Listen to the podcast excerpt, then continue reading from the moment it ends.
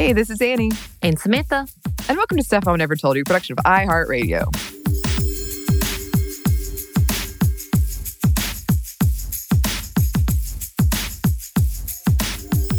So, I wanted to ask you today, Samantha, a question that I'm pretty sure I already know the answer to, but I would be delighted if I was wrong.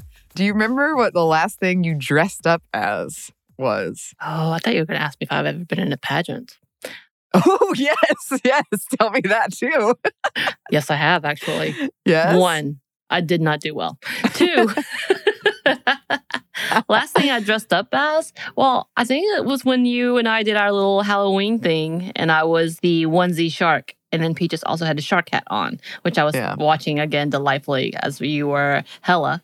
Yes. But Yes. I'm sure, have you dressed up since then even?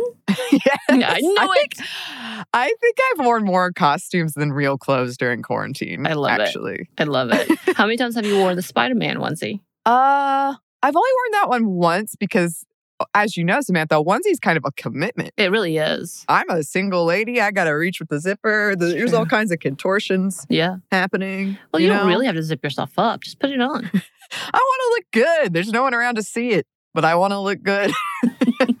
so, what other costume have you dressed up in recently? So I have been working on my Luke Skywalker cosplay. So some of it's just testing, Mhm, right? mhm, of like, mhm. does this fit and how does this look? And one of the issues, I'm sure anyone else who's like cosplayed or like even just bought costumes that were made with men in mind is that they're big and like weird places. Right. So I look kind of boxy. So I'm having to deal with that issue. And I'm not much of a sewer. So it's been interesting. Interesting. You know, I have to give props to people who are really good at cosplay and are able to sew their own stuff, but not only that, to Mhm. make it look good, because I have no concept of that creativity. Yeah, I don't really either. Like, I have my skill set, and sewing is not one. So I've like resorted to like tape and glue, like all kinds Yes. of interesting solutions. And then you're like crossing your fingers, like, please don't change in size. right. My favorite thing is the needleless, sewless hems where you can just iron Yeah. it on and patch it on. Oh, yeah. Those have been a dream. Yes, those are a dream. hmm And I can do some really basic sewing. Like my uh, Winter Soldier costume, like the silver arm that's sewed on, Right. and the other that is sewed on, but it's like, it doesn't look good. It's mostly covered up. I think it was good. The only sewing I really do is if it's like a hole in a t-shirt and I can get Yeah. that together. And then performing surgery on all the toys that Peaches has destroyed. Oh, yeah. Toy surgery. Yeah. hmm hmm Mhm. They don't look Mhm. good, Peaches. but they hold. Yeah, yeah, that's about where I am too. and I also was in pageants. I have no clear memory of it though, but I have a picture with Miss Georgia. Oh, Uh, wow. Yeah, I did not get that far. I can't remember if I, I mean, literally, it could have just been she was there and I was there. I don't remember at all.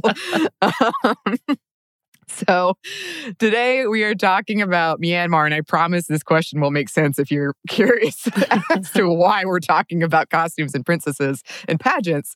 And because this is a very rapidly changing situation, put the date on here.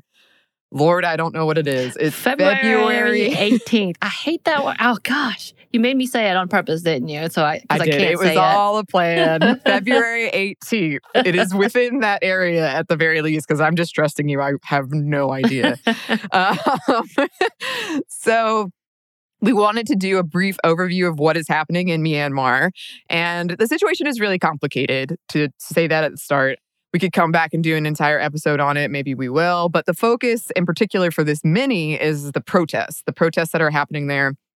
So, on February 1st, 2021, a military coup overthrew the democratically elected government of Aung San Suu Kyi, claiming without evidence the results of the election held in November were fraudulent. And internet access was restricted for an entire day. And actually, when I first was researching this, it was still pretty new.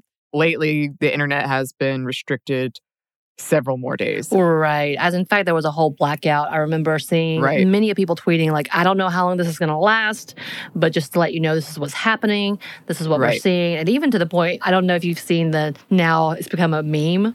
The woman trying to do her workout video, and she's doing it in front of Oh, the yes. Capitol. And then Yes. as the siege is happening, she doesn't Yeah. realize as she's dancing And Yeah. it's like, oh my God, could you imagine being this woman being like, I'm doing something fun and we're going to work out. Yep. And oh my God, we're like, the whole place is under siege and a coup just happened. Which also, Yep. just to kind of point out here too, in response to that, a lot of the people in the US Right. try to compare their own coup to what is happening with Myanmar, stating that they took it from the US and that the US was trying to do Yeah. the same. So it was a whole it's a whole mess. So it definitely does seem like there's a correlation in the spread of disinformation of stolen elections. For sure. Yeah, that was definitely a conversation that happened of like, I mean, even just saying that out loud, yeah. it feels weird. it right. feels very similar. right. So, in response to this coup, tens of thousands of people have taken to the streets to protest despite a curfew and a ban on large gatherings,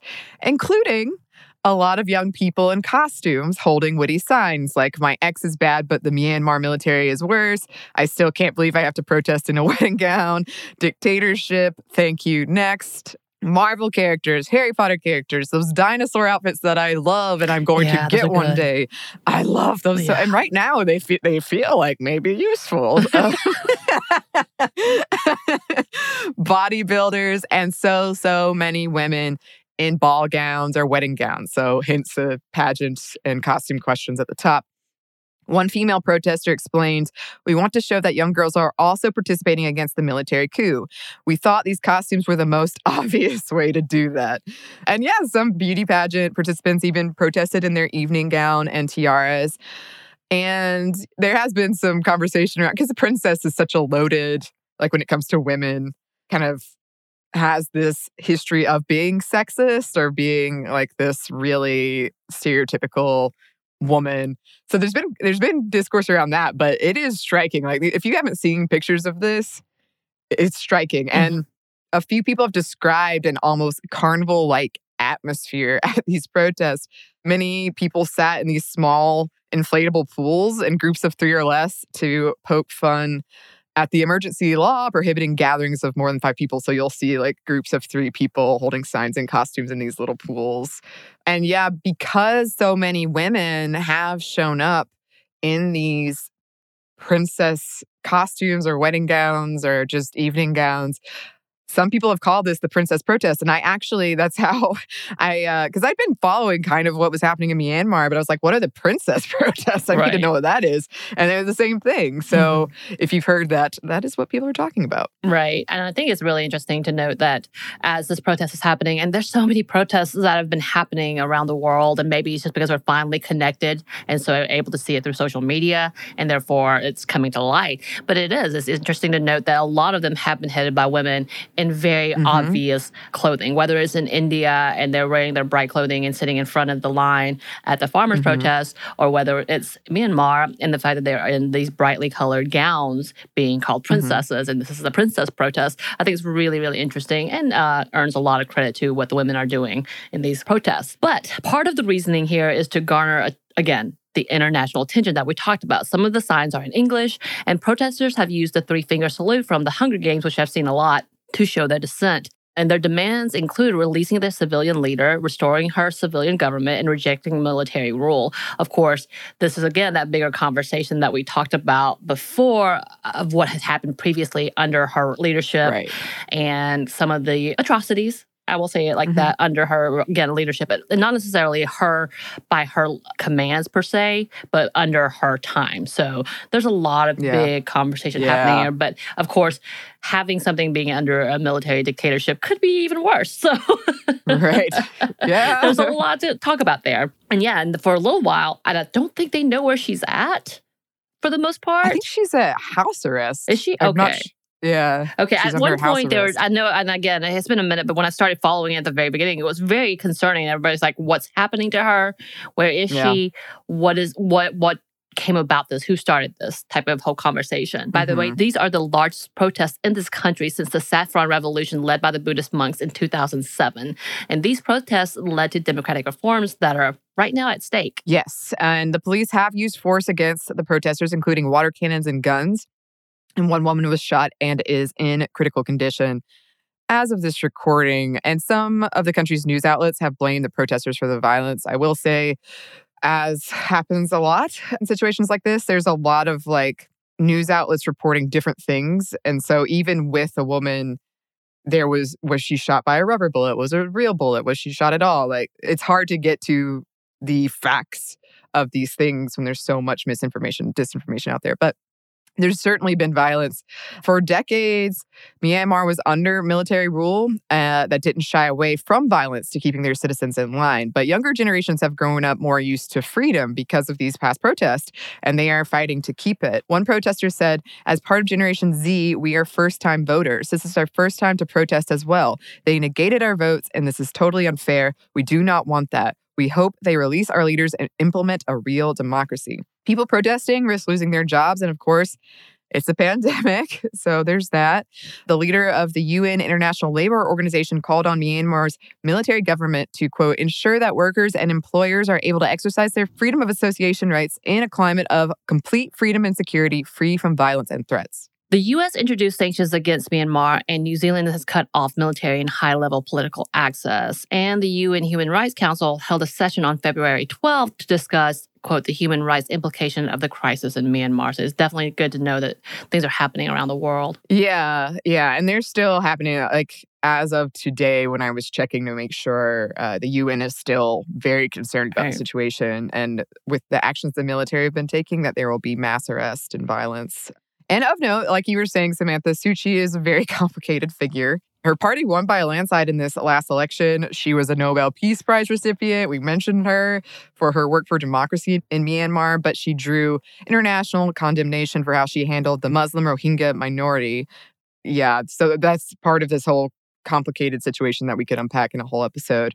But as of now, new charges have been brought against her by the military regime. Entertainers who have been publicly supportive of the protest have been charged with things. The military has used blackouts on the internet to maintain control, and more than 350 people have been taken into custody without charge. Mm. So protests continue with tens of thousands marching in the street. Uh, yesterday, which was, yes, Wednesday, February 17th, was the largest day since it started. This is all happening even as the UN does warn of a possible military crackdown. Mm-hmm. So that's something we're going to keep our eye on. And as always, listeners, if you have any resources or if you're on the ground there, please let us know. And for everyone protesting, we hope that you stay safe.